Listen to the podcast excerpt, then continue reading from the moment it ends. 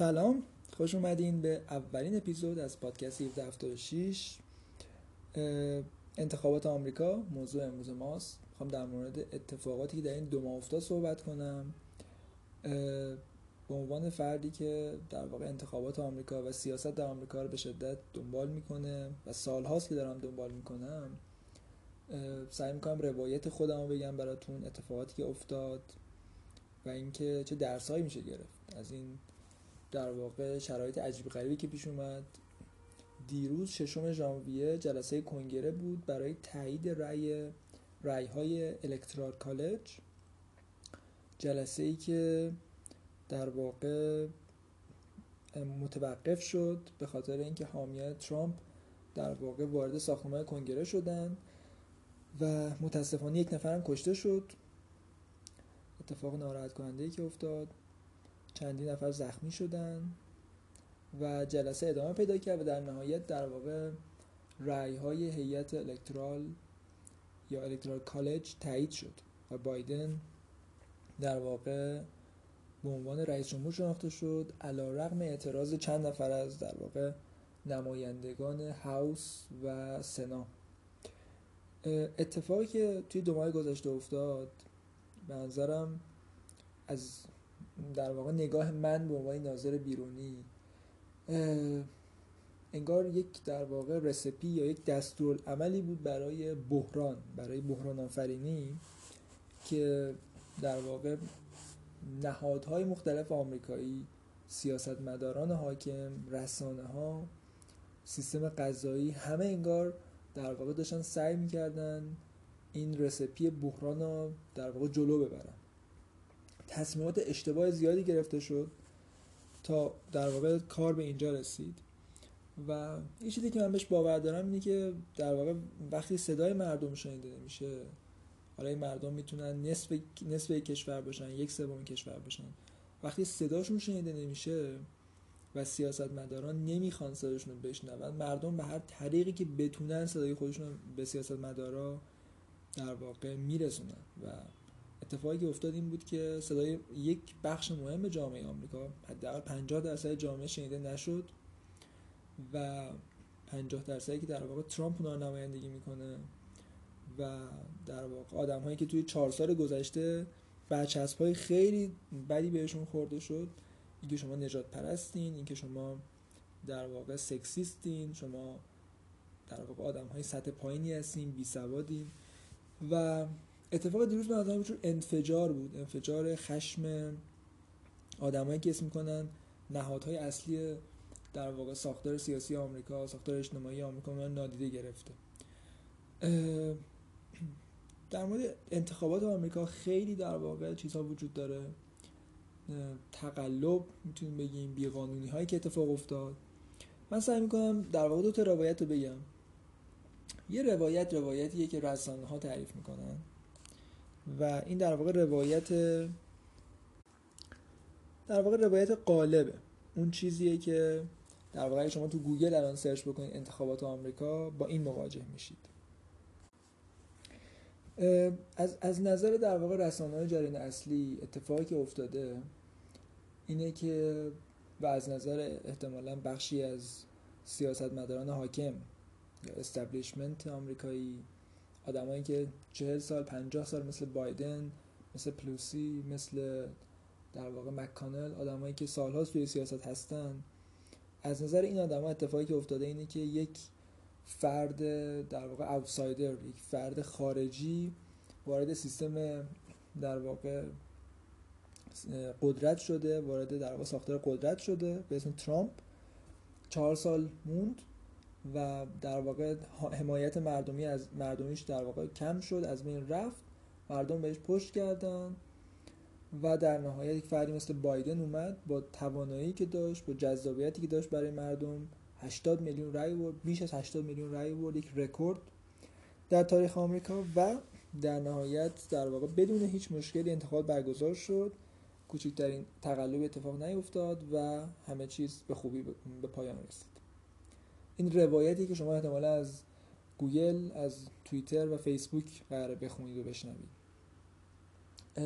یه مشکل خیلی کوچیک این روایت داره اینه که در واقع شواهد زیادی قسمت های مختلف این روایت نقض می‌کنه.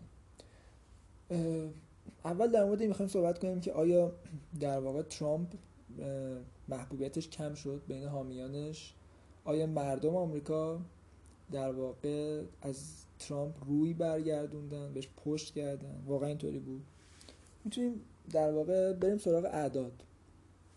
همین اعدادی که در واقع توی انتخابات به دست اومده با هم ببینیم تا متوجه بشیم که این روایت چقدر درسته یا چقدر اشتباه چند تا در واقع ترند یا پترن وجود داره توی انتخابات آمریکا که اینا خیلی مهمه و اینا در واقع چیزهایی که در طول سالهای گذشته به دست اومده. و در واقع نشان دهنده چیزهای خیلی مهمیه. اصلا اینسایت به ما میده داده ما میده اطلاعات به ما میده. یکی از این پترن خیلی جالب اینه که معمولا رئیس جمهوری که ایالت های اوهایو و فلوریدا و آیووا رو برنده میشه ببخشید کاندیدایی که این سه ایالت رو برنده میشه معمولا برنده انتخابات میشه. به خصوص اوهایو ایالتی که خیلی خیلی در واقع تاثیر داره توی نتیجه انتخابات آمریکا. اهمیت اوهایو، فلوریدا و آیووا در اینه که در واقع از لحاظ الگوی جمعیت شناسی یه جورایی انگار متوسط در واقع جامعه آمریکا هستن. برای همین خیلی تاثیر دارن توی برند توی تعیین برنده انتخابات آمریکا. اتفاق جالبی که افتاد این بود که ترامپ هر سه ایالت رو بدون کوچکترین شایبه با فاصله خیلی خوب برنده شد. و خیلی عجیبه که یک در واقع کاندیدا این ایالت مهم رو با فاصله ببره ولی انتخابات شکست بخوره. اتفاق جالب دیگه که افتاد این بود که در آمریکا 19 کاونتی یا ناحیه وجود داره که به اینا اصطلاحا میگن بلودر اینا کاونتی هایی هستن که برنده انتخابات رو مشخص می‌کنن. توی برنده انتخابات توی سالهای قبل مشخص کردن. به معنی که هر فردی که این کاونتی ها رو برده انتخابات آمریکا برده. از 19 کاونتی بایدن فقط یه دونه رو برنده شده و ترامپ 18 داره و خب خیلی عجیبه دیگه خیلی سوال برانگیزه. چطور امکان داره یک کاندیدایی 18 تا از 19 تا کاونتی مهم ما ببره ولی در انتخابات شکست بخوره؟ این نوع در واقع ناهنجاری ها ناهنجاری های در واقع ترند ناهنجاری الگویی خیلی در واقع سوال برانگیزه. چطور هم چیزی ممکنه؟ یکی دیگه از در واقع نکات خیلی جالبی که وجود داره اینه که ترامپ رأی خودش بین سیاه پوستان و بین لاتینوها رو بیشتر کرده. توی انتخابات در واقع رأی ترامپ چهار درصد بین Latino ها یا Hispanic ا بیشتر شد و بین سیاه پوستا رأی ترامپ 50 درصد بیشتر شد. توی شهرهایی که تحت کنترل دموکرات هاست مثل نیویورک مثل سان فرانسیسکو رأی ترامپ نه تنها کمتر نشد بلکه بیشتر شد.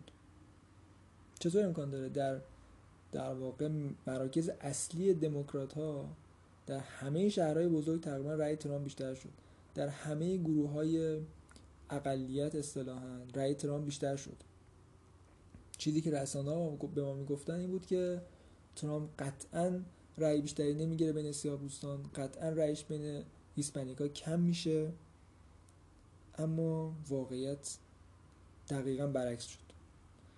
چیزی که این اطلاعات به ما میده اینه که این ناهنجاری این اتفاق غیر نرمالی که افتاده یک توضیح دیگه باید داشته باشه. روایت رسانه ها از این جهت مشکل داره.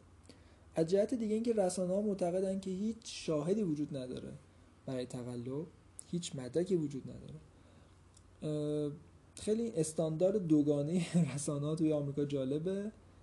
زمانی که برد کونا در واقع می‌خواست توی سنای آمریکا تایید بشه برای اینکه قاضی سوپریم کورت بشه دادگاه عالی آمریکا بشه یه خانومی در واقع شهادت داد که این آقا من تجاوز کرده 20 سال پیش 30 سال پیش. و همه رسانه های آمریکا در واقع بسیج شدن برای شهادت این خانوم که عدالت باید اجرا بشه. و اتفاقی که افتاد این بود که در واقع در نهایت این فرد در واقع قاضی کونا محکوم نشد و تبرئه شد و مشخص شد که در واقع این در واقع این شهادتی که این خانم داده براش مدرک خاصی وجود نداشته. و درست نبود. فکر کنم در نهایت هم در واقع بعدا به نوعی پس گرفت حرفش رو. اون زمان رسانه معتقد بودن که این شهادت در واقع کافی این مدرک همین این خودش دیگه اثبات کننده همه چیز هست. اون زمان در واقع کوچکترین مخالفتی با این موضوع به این معنی بود که شما به ساینس و به فکت اعتقاد ندارید. الان در مورد انتخابات 2020 فقط در میشیگان من می‌دونم در واقع ده ها نفر شهادت دادن که شاهد در واقع بیقانونی بودن شاهد تقلب بودن. در جورجیا 1800 صفحه در واقع مدرک وجود داره از شهادت افراد مختلف از داده های آماری که نشون میده در واقع انتخابات درست برگزار نشده و نیاز تحقیق و بررسی داره. اما رسانه ها معتقدن که اینا هیچ کدوم ارزش نداره. اینا هیچ کدوم مدرک حساب نمیشه. در نهایت داستان اینه که روایتی که خودشون دارن باید درست باشه. روایت اینه که در واقع رأی ترامپ کم شد محبوبیتش کم شد مردم پشت کردن بهش و هیچ مشکلی هم از لحاظ برگزاری انتخابات وجود نداشت. اما روایتی که من فکر می‌کنم در واقع بیشتر به واقعیت می‌تونه نزدیک باشه اینه که سیاستمدارای دموکرات و حتی جمهوری خواه بخشی که در واقع بهشون استبلیشمنت میگیم افرادی که منافع زیادی از وضع موجود می‌برن و یه فرد در واقع اوتسایدر مثل ترامپ براشون خیلی خطرناکه تصمیم خودشون گرفته بودن که کار ترامپ باید تموم بشه و به هر شکلی که می‌تونستن این تصمیم اجرا کردن. به هر شکلی که می‌تونستن در واقع سعی کردن نتیجه انتخابات تغییر بدن. و خب موفقم شدن موفقم شدن چون نفوذ زیادی داشتن چون در همه جا در واقع افرادی بودن که همچین اعتقادی داشتن که این این فرد در واقع بعد سیستم خارج بشه و این فرد مخله. یکی از چیزهایی که من خیلی عجیب بود جلسه Supreme Court ویسکانسین بود دادگاه عالی ویسکانسین. جلسه داشت برای بررسی یکی از شکایت های تقلب. و یکی از قاضی های در واقع این دادگاه که یه دیوان عالی به حساب میاد یه دادگاه خیلی معتبریه Supreme Court حتی در سطح ایالتی. قاضی این در واقع دادگاه یکی از قضات داشت در مورد این صحبت می‌کرد که ترامپ فکر می‌کنه که یک پادشاه و در واقع شما در واقع حامی ترامپ می‌خوان پادشاه حفظ بکنن. و خیلی عجیبه که یک قاضی در این سطح به جای اینکه پرونده رو بررسی بکنه به جای اینکه شواهد رو بررسی بکنه حرفای مثلا CNN یا MSNBC رسانه های چپ رو تکرار می‌کنه. و سوال اینه که خب اگه قراره قاضی در واقع حرفای رسانه رو تکرار بکنه پس حکومت قانون چی میشه؟ پس بررسی شواهد و مدارک چی میشه؟ پس این سیستم چطوری می‌خواد کار بکنه؟ و این خب خیلی نگران کننده دیگه. برای هر فردی که ساختار سیاسی آمریکا براش در واقع اهمیت داره این نگران کننده ایه. اتفاقی که افتاد این بود که از قبل از انتخابات حالا یکم داستان در واقع انتخابات رو می‌خوام در واقع توضیح بدم که در واقع چه اتفاقی قبل از انتخابات افتاد و روز انتخابات قبل از انتخابات رسانه ها به ما گفتن که ترامپ و حزب جمهوری خواه قراره که در چندین انتخابات مختلف شکست بخورن من وقتی نظرسنجی ها رو میخوندم قبل از انتخابات همطور که می‌دونین انتخابات 2020 انتخابات ریاست جمهوری بود انتخابات سنا بود و هاوس یا مجلس نمایندگان هم در واقع برگزار شد با هم و حتی در سطح ایالتی هم انتخابات های برگزار شد. من وقتی نظرسنجی ها در واقع نظرسنجی ها میخوندم پیش بینی اکثرشون این بود که ترامپ شکست می‌خوره با اختلاف شکست می‌خوره. در بعضی ایالت های swing state اصطلاحا یا ایالت های کلیدی آمریکا با اختلاف 15 16 18 امتیاز شکست می‌خوره. در مورد ویسکانسین رو می‌گفتم مثلا.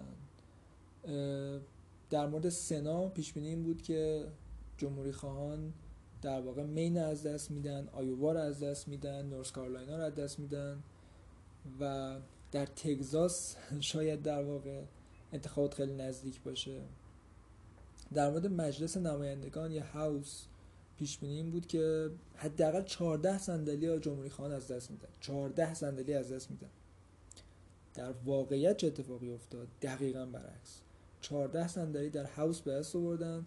در سنا فکر می‌کنم غیر از کوری گاردنر در کلرادو بقیه انتخاب های مهم بقیه در واقع انتخابات های مهم ما جمهوری خواهان بردن حتی در مین حتی در آیووا و در انتخابات ریاست جمهوری ترامپ در جاهایی که رسانه ها می‌گفتن در واقع قرار شکست بخوره انتخابات خیلی نزدیکی داشت.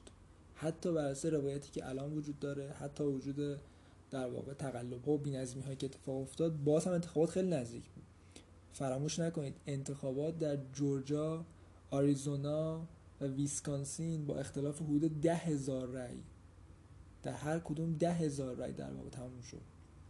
در پنسیلوانیا و در واقع نوادا اختلاف فکر می‌کنم حدود 70 80 هزار رای بود. در میشیگان بیش از 100 هزار. اما در کل در واقع همه چیزی که رسانه ها روایت می‌کردند برعکس در واقع نتیجه داد و واقعیت چیز دیگه ای بود. اما فضایی که وجود داشت این بود که ترامپ قراره ببازه. علت اصلی هم کروناست و کرونا در واقع خوب مدیریت نشده مقصر اصلی هم ترامپ اتفاقا کرونا به نظرم خیلی در واقع هدیه خوبی بود برای دموکرات ها به خاطر اینکه بیشتر تغییرات قانونی که اتفاق افتاد در مورد انتخابات به لطف کرونا بود. و این تغییرات خیلی عجیب بود خیلی عجیب بود و خیلی عجیب بود که چرا در سطح ایالتی جمهوری خواهاش هیچ کاری نکردن که جلو این تغییرات رو بگیرن. مثلا در پنسیلوانیا فکر می‌کنم 11 روز قبل از انتخابات Secretary of State و در واقع فرماندار تصمیم گرفتن که فرماندار دموکرات تصمیم گرفت که قانون عوض بکنه قانون انتخابات ها و در واقع تایید امضا به این معنی که امضای فردی که رأی میده باید تایید بشه روی برگه. از بین رفت کنار گذاشته شد. دیگه لازم نیست که امضاها رو تایید بکنیم. هر کسی که رأی داد این رأی قبوله.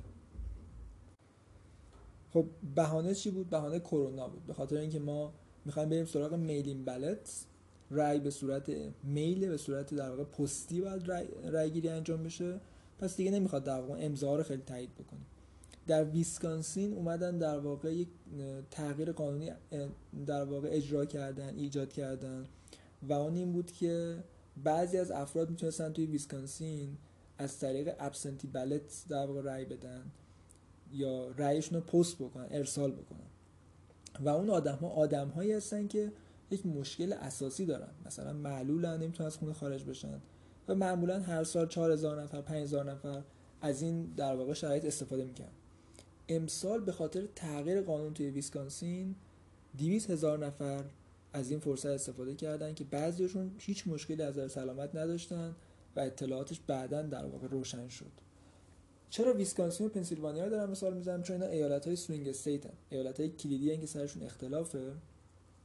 اینا بعد بگم که 6 تا ایالت در واقع سرشون اختلافه. 6 تا ایالت تقلب های زیادی درشون اتفاق افتاد. پنسیلوانیا، میشیگان و ویسکانسین در شمال آمریکا. و جورجیا، آریزونا، نوادا در جنوب و غرب آمریکا.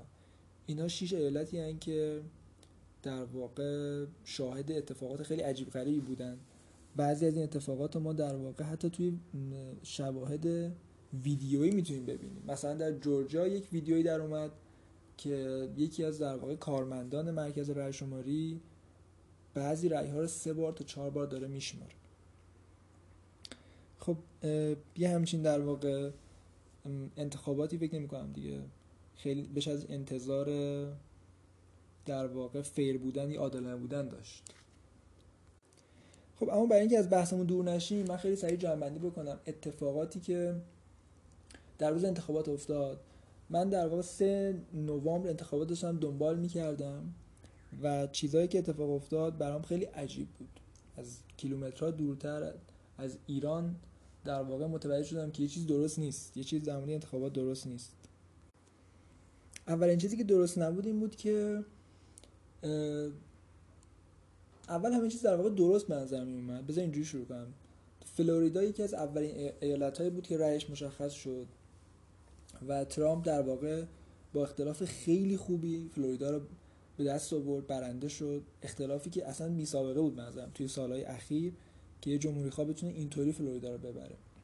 بعد در واقع نتایج تگزاس در واقع مشخص شد که خیلی سریع تگزاس رأی شما خیلی جالبه که تگزاس که یکی از در واقع بیشترین تعداد رأی ها رو داره توی همون روز سه نوامبر شمارش آرا رو تموم کرد. اما یه سری ایالت مثل پنسیلوانیا بعد از یک هفته هنوز داشتن رأی میشمردن. چطور هم چیزی ممکنه؟ چطور میشه همچین انتخاباتی اعتماد داشت وقتی یک هفته دو هفته بعد هنوز رأی پیدا میشه.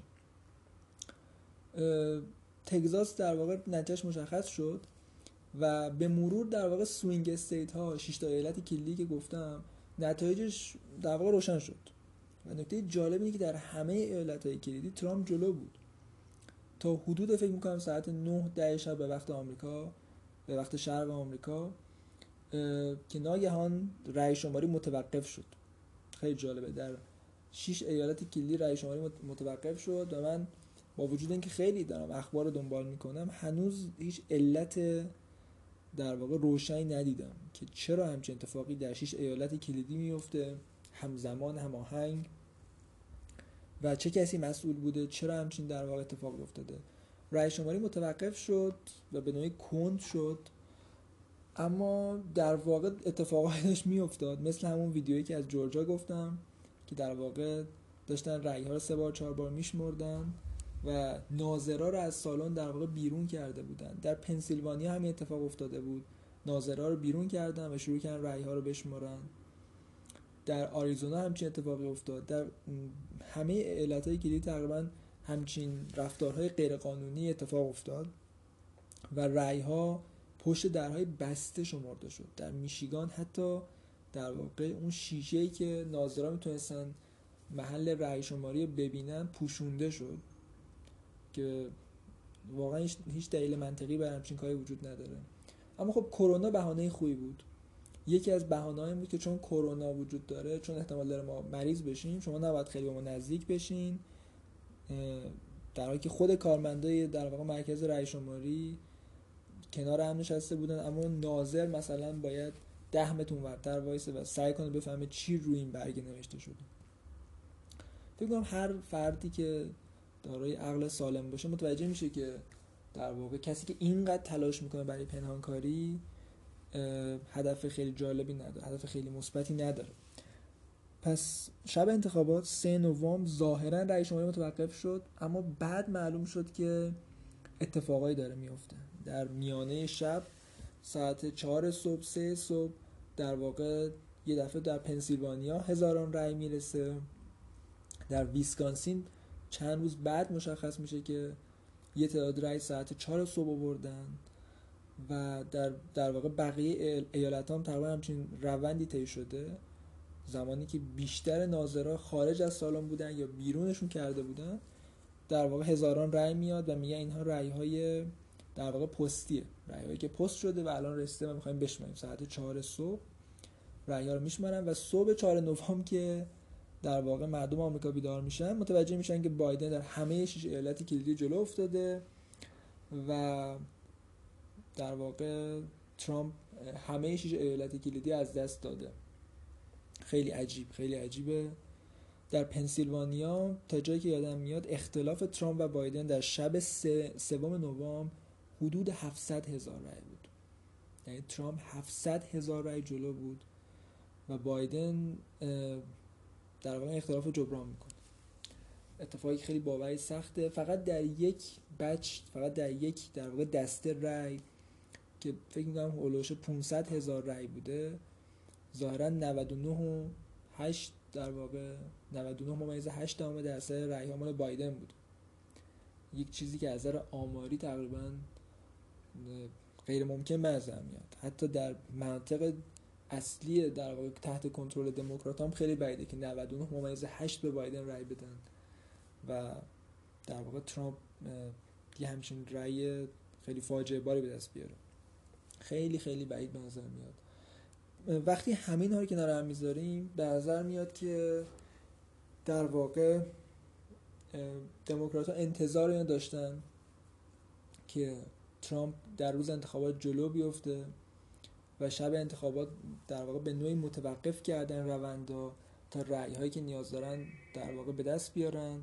اتفاقی هم که افتاده براش در واقع توضیحات مختلفی وجود داره.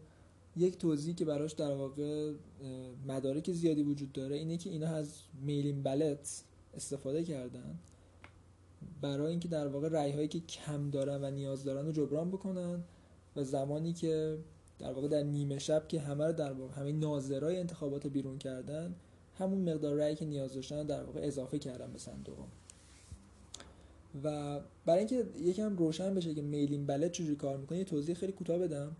میلین بلت به این معنی که در واقع برگه رأی برای همه در واقع افراد یه منطقه ارسال میشه. مثلا فرض کنید در پنسیلوانیا دو میلیون برگه رأی ارسال میشه دم خونه افراد.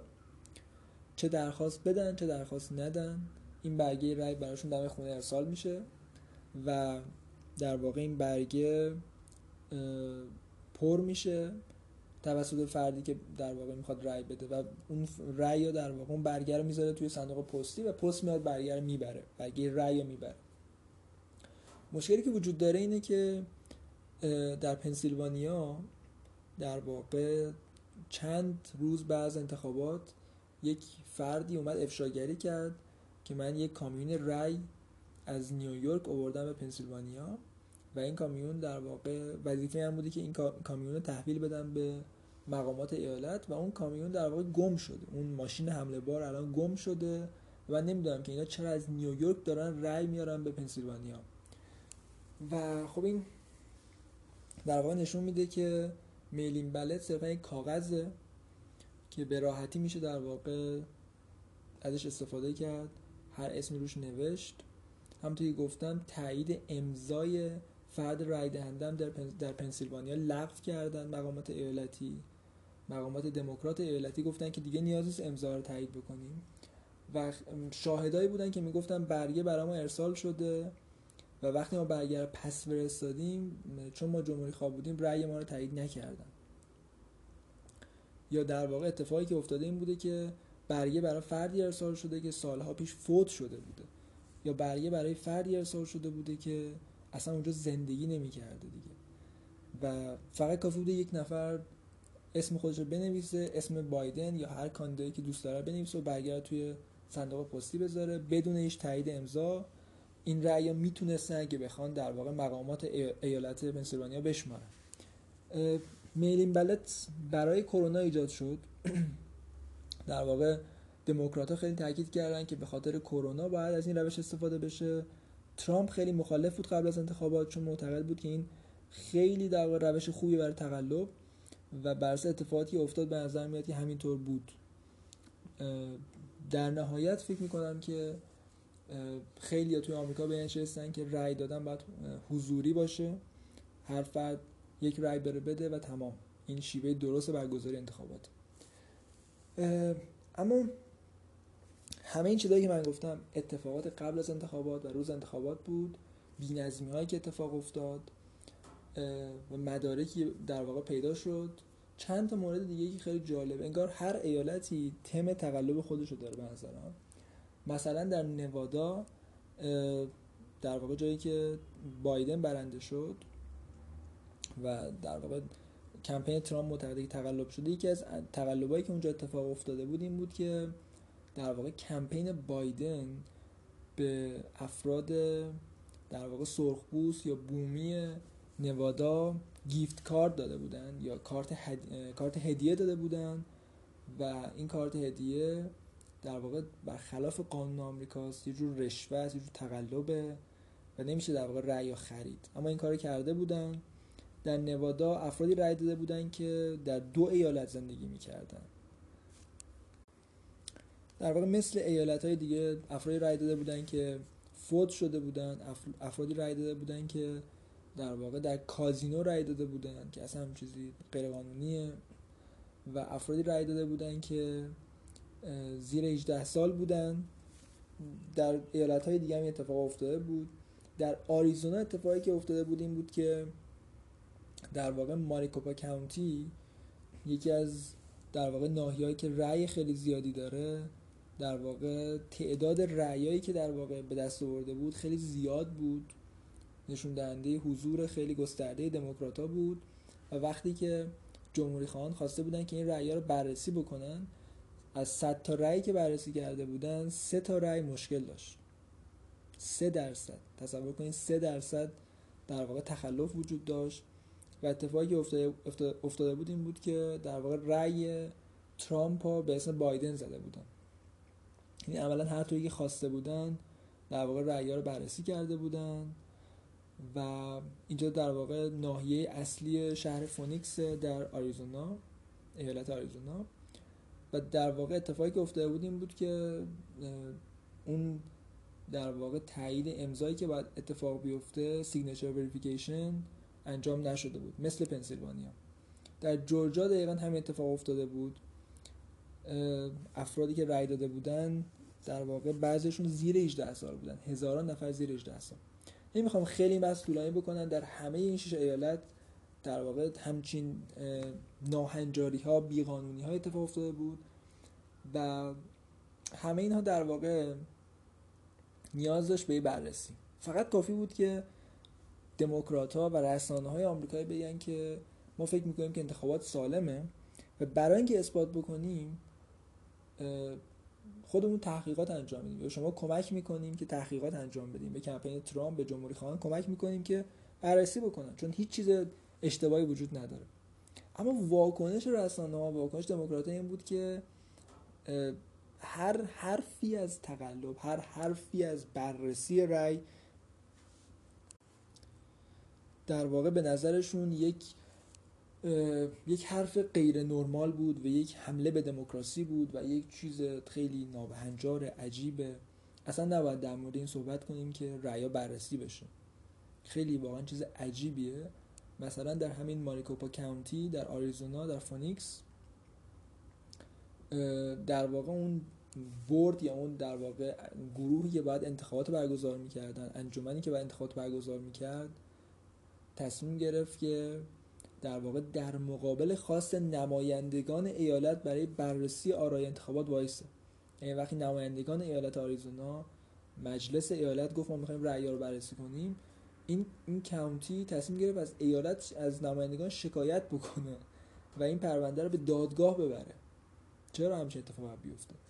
بررسی رأی انتخابات چرا باید یه موضوعی باشه که در واقع به دادگاه بره؟ یه موضوع خیلی ساده ایه یه موضوعی که خیلی, خیلی راحت میشه انجامش داد. پس واکنش رسانه ها و واکنش برگزار کننده انتخابات حتی جمهوری خواهانی که با ترامپ مشکل داشتن و با تغییری که ترامپ می‌خواست بیاره مشکل داشتن در این ایالت ها اتفاق افتاد. در جورجیا به معنی واقعی کلمه از بعد از انتخابات میشه گفت که یک فاجعه شروع شد.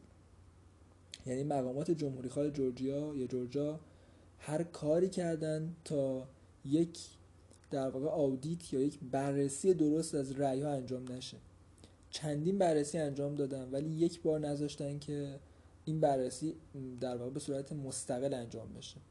کسانی مثلا در فولتون کاونتی در در واقع آتلانتا اگه اشتباه نکنم که خیلی در واقع شایبه تقلب وجود داشت. همون جایی که ویدیو در واقع ازش ویدیو جورجی ازش درس کرده بود در فولتون کاونتی آودیتی که انجام داده بود اینطوری بود که افرادی که مسئول و کارمند شمارش آرا بودن در روز سه نوامبر همون آدما دوباره بعد رأی رو میشمرد. تصور کنید شما به یه فردی که در واقع دزدی کرده بگین که خودت بیا در واقع ببین چیکار کردی چی شده. اصلا هم چیزی با عقل جور در نمیاد و درست نیست. در نهایت از سه نوامبر به بعد 4 نوامبر که انتخابات تموم شده بود عملا می‌تونیم بگیم که هیچ audit درستی اتفاق نیفتاد. جز در ویسکانسین ویسکانسین هم از قلم بندازیم. در ویسکانسین یک audit یا بررسی انجام شد برای رأی ها و اتفاقی که افتاد این بود که همطور که گفتم مشخص شد 200 هزار نفر اعلام کردن که ما به صورت نامحدودی در واقع از کار افتاده هستیم و نمی‌تونیم در واقع رأی بدیم. که هم غیر ممکنه.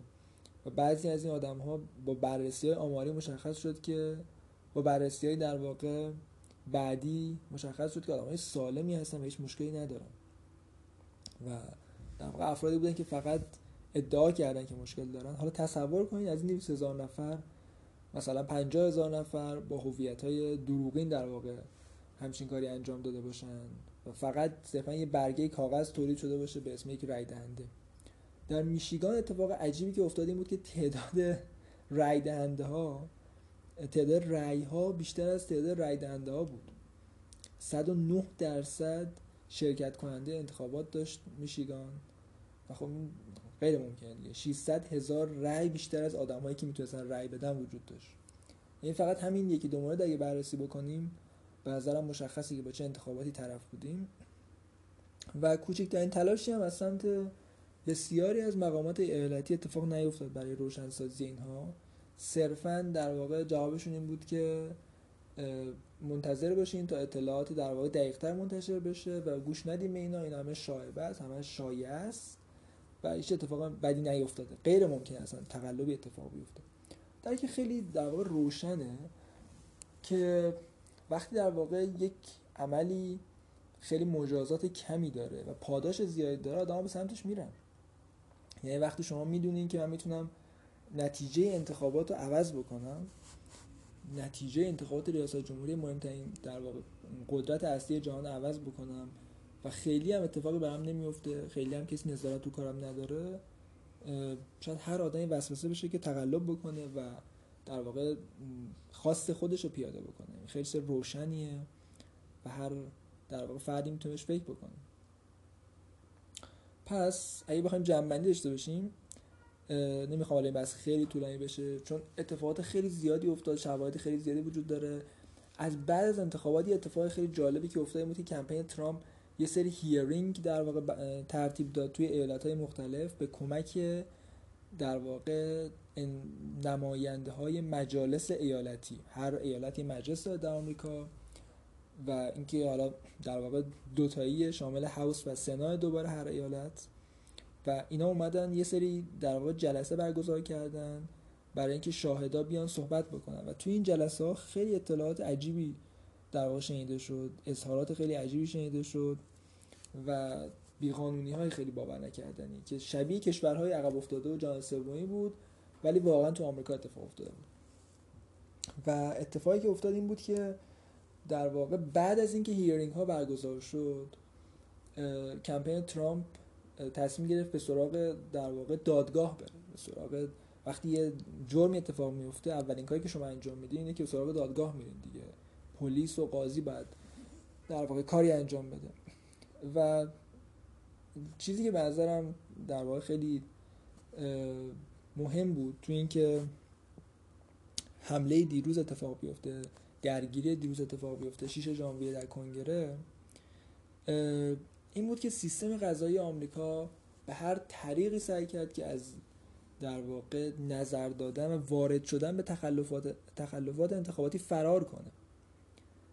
و از 60 تا 70 تا کیسی که در واقع توی سیستم غذایی آمریکا توی سطوح مختلف در واقع شکل گرفت فکر می‌کنم هیچ کدوم از در واقع قاضی ها حاضر نشدن که اویدنس و مدارکی که وجود داره رو بشنون. همه این قاضی ها در واقع ترجیح دادن که اصلا پرونده رو غیر قابل بررسی بدونن. به معنی که گفتن هیچ در واقع اساسی وجود نداره برای بررسی همچین پرونده در سیستم قضایی که معروف در این موردش در واقع پرونده بود که تگزاس و چند ایالت دیگه دادستان تگزاس و دادستان چندین ایالت مختلف مطرح کردن در سوپریم کورت آمریکا در دادگاه عالی دیوان عالی آمریکا. و خیلی راحت دیوان عالی گفتش که دلیلی نداره که ما این پرونده رو بررسی کنیم و به ما ارتباطی نداره. در مورد پرونده تگزاس باید مفصل صحبت کنیم بعدا چون خیلی در واقع نکته داره نکته حقوقی داره. اما خلاصه اگه بخوام بگم اتفاقی که افتاده افتاده بود این بود که تگزاس به عنوان یک ایالت از ایالت پنسیلوانیا و ایالت های دیگه مثل میشیگان و جورجیا شکایت کرده بود بر این اساس که این ایالت ها و در واقع مقامات اجرایی این ایالت ها مثل فرماندار اومدن قوانین انتخاباتی ها بدون اجازه مجلس تغییر دادن بدون اجازه مجلس ایالت تغییر دادن و این تغییر قوانین برخلاف قانون اساسی آمریکاست و در واقع چون نتیجه انتخابات این تغییرات تغییر داده پس انتخابات در این ایالت ها غیر قانونی و خلاف قانون اساسی آمریکاست. قانون اساسی آمریکا به صراحت میگه فکر می‌کنم در آرتیکل یک باید باشه که مجلس هر ایالت باید تصمیم بگیره که شیوه برگزاری انتخابات در ایالت چطور باشه. یه فرماندار یه مسئول انتخابات یه رئیس کمیته انتخابات نمی‌تونه تصمیم بگیره که قوانین انتخابات ایالت چه شکلی باشه. این خیلی روشنیه که سیستم قانون سیستم قانونگذار یا قوه مقننه هر ایالت باید قوانین مشخص کنه. و تگزاس بر این اساس شکایت کرده بود و چیز خیلی نرمالی هم بود. ایالت ها علیه همدیگه شکایت می‌کنن و پرونده میره در سوپریم کورت. اما سوپریم کورت در این مورد دیوان عالی در این مورد تصمیم گرفت که هیچ نظری نده. پرونده که به وضوح مشخص بود که باید بررسی بشه. حالا تصور کنید که در واقع شواهد زیادی وجود داره برای تقلب. مقامات ایالتی که اساسا گوش شنوایی ندارن تحقیق و بررسی نمی‌خوان انجام بدن. نمایندگان مجلس هر ایالت هم آدم های خیلی در واقع توانمند و شجاعی نیستن. حتی با اینکه در پنسیلوانیا در میشیگان در جورجیا در آریزونا و حتی در ویسکانسین اگه اشتباه نکنم اکثریت نماینده های مجلس جمهوری خواه هستن. اما باز هم جرأت اینا نداشتن که در مورد انتخابات کاری انجام بدن. اقدامی انجام بدن. غیر از برگزاری hearing که هیچ تأثیری نداشت. مقامات قضایی و در واقع دادگاه هم که ترجیح میدن خودشون رو خلاص بکنن و تبرئه بکنن و بگن که به ما ربطی نداره این پرونده. مال انتخاباته.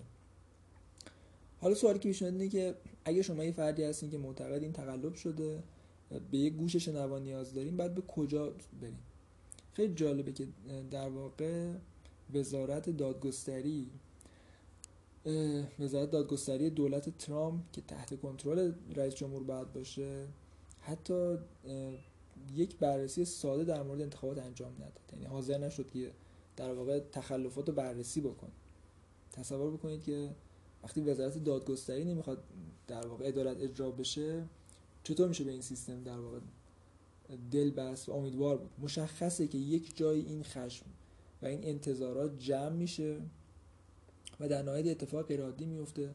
هیچ کس در واقع هیچ آدم عاقلی از خشونت حمایت نمی‌کنه به خاطر اینکه به مسیری میره که نباید.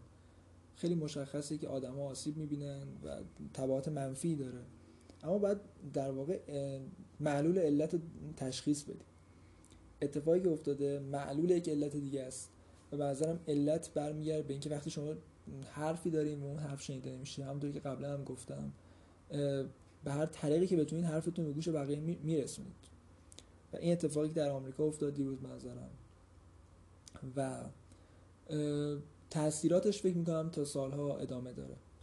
یه اتفاق خیلی مهم دیگه که افتاد غیر از انتخابات جنجالی که برگزار شد و نهادهای اصلی آمریکا استبلیشمنت آمریکا نهادهای حاکم که در مقابل خواست ترامپ و میلیون ها هوادارش وایسادن این بود که در درون حزب جمهوری خواه در واقع بخش استبلیشمنت راه خودش رو برای همیشه از ترامپ جدا کرد و در حالی که می‌تونستن از ترامپ حمایت بکنن می‌تونستن بررسی بکنن حداقل مدارک ها ترجیح دادن که در واقع بگن امکان تقلب وجود نداره مدرکی خاصی وجود نداره و ما نمی‌خوایم چیزی رو بشنویم.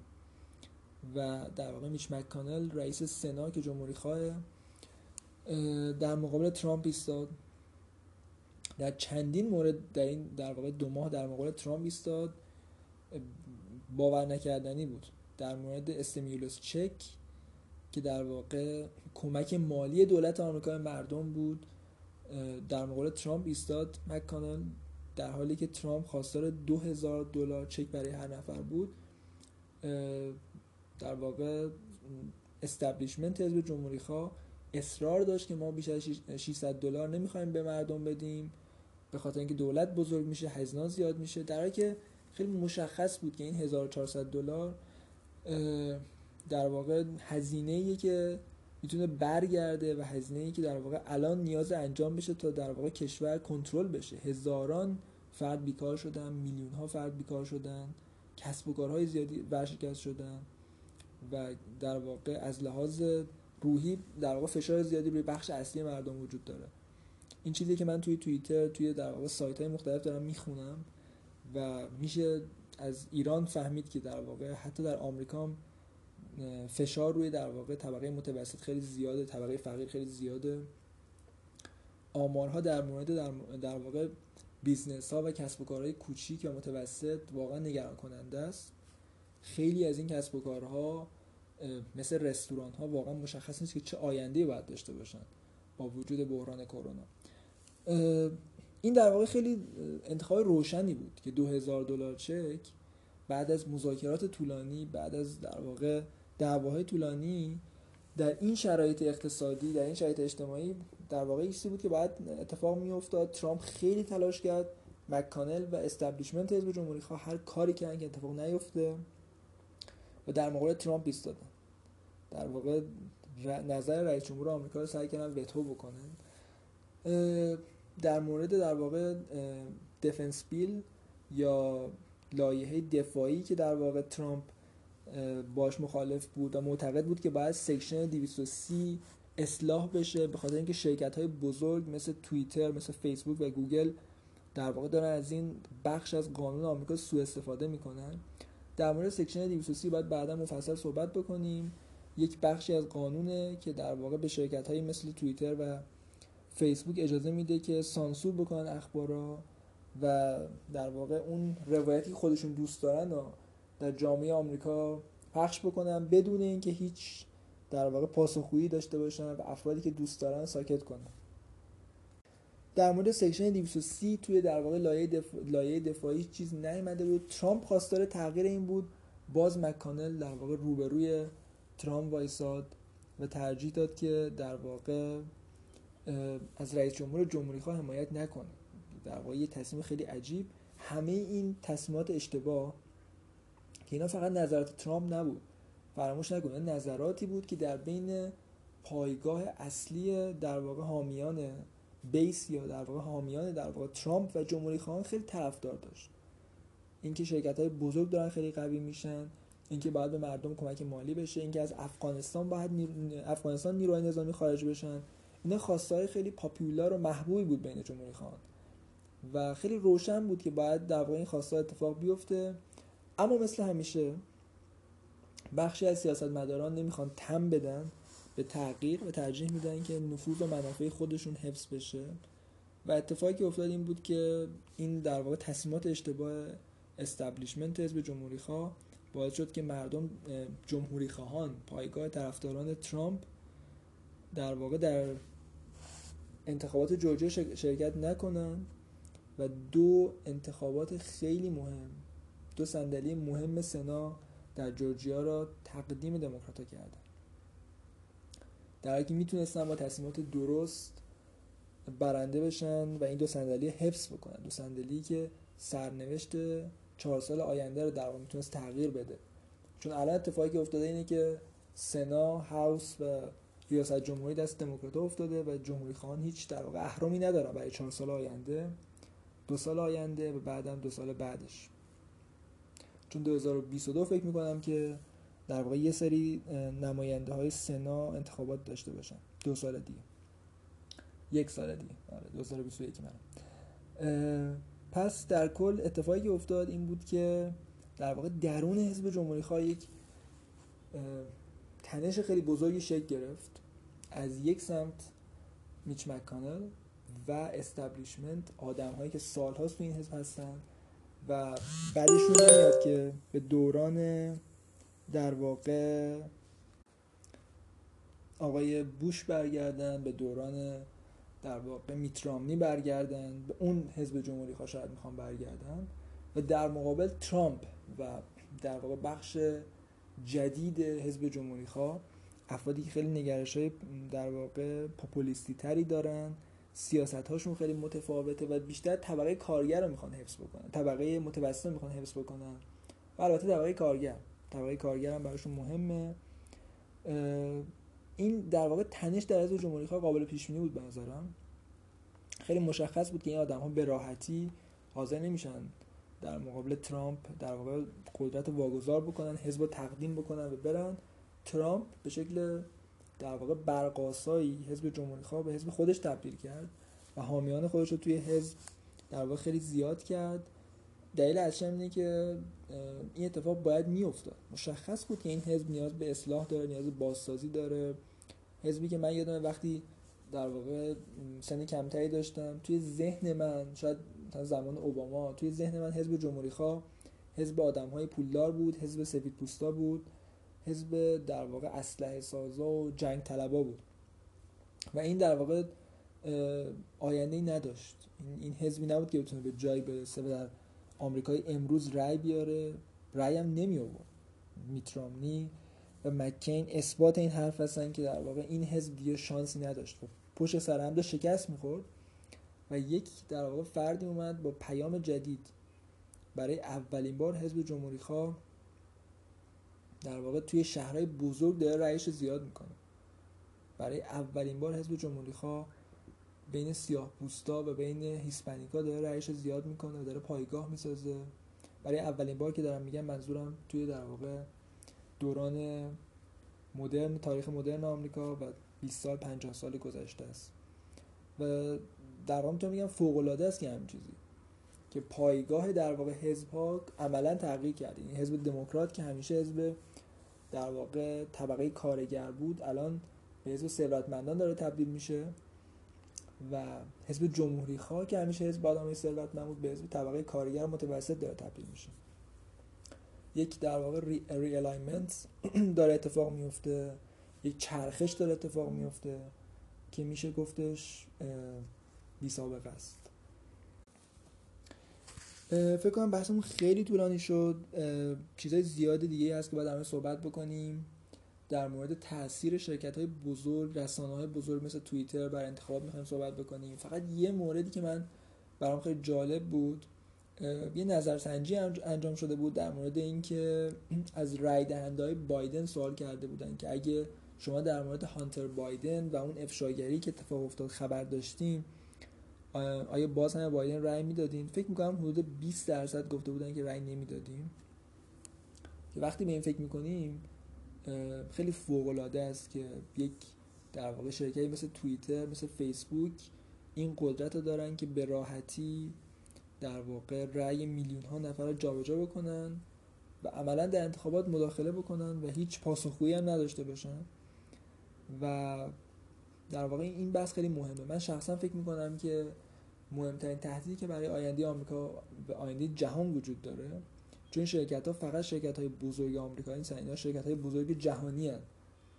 گوگل اپل آمازون توییتر فیسبوک بزرگترین در واقع قدرت های مالی جهان هستن بزرگترین شرکت های جهان هستند با ارزش و ثروت هنگفت و شاید در طول تاریخ بزرگترین شرکت ها باشن فکر می‌کنم این این تهدید اصلیه. این تهدید اصلیه چون در واقع آزادی بیان و در واقع حق بیان داره از بین میره حق اظهار نظر داره از بین میره و این در واقع رسانه ها و این شرکت ها که تقریبا همه کارمندشون و سرمایه گذارشون دموکرات هستن دارن تصمیم می‌گیرن که چه کسی باید صاحب قدرت باشه.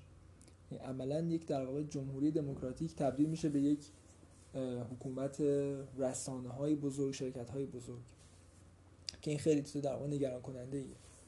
سعی می‌کنم در مورد این مسئله بعدا صحبت بکنیم. فکر می‌کنم که این اپیزود همینجا تموم بکنیم. می‌خواستم خیلی کوتاه‌تر باشه ولی خب بحث زیادی وجود داره. سعی کردم اتفاقاتی که افتاد جنبندی بکنم. قبل از انتخابات روز انتخابات بعد از انتخابات. و رسیدیم در واقع به پایان این بحث. اتفاقی که دیروز افتاد اتفاقی بودش که می‌شد جلوش گرفت منظرم اگر نهادهای آمریکایی زودتر در فکر می‌کردن زودتر گوش می‌دادن.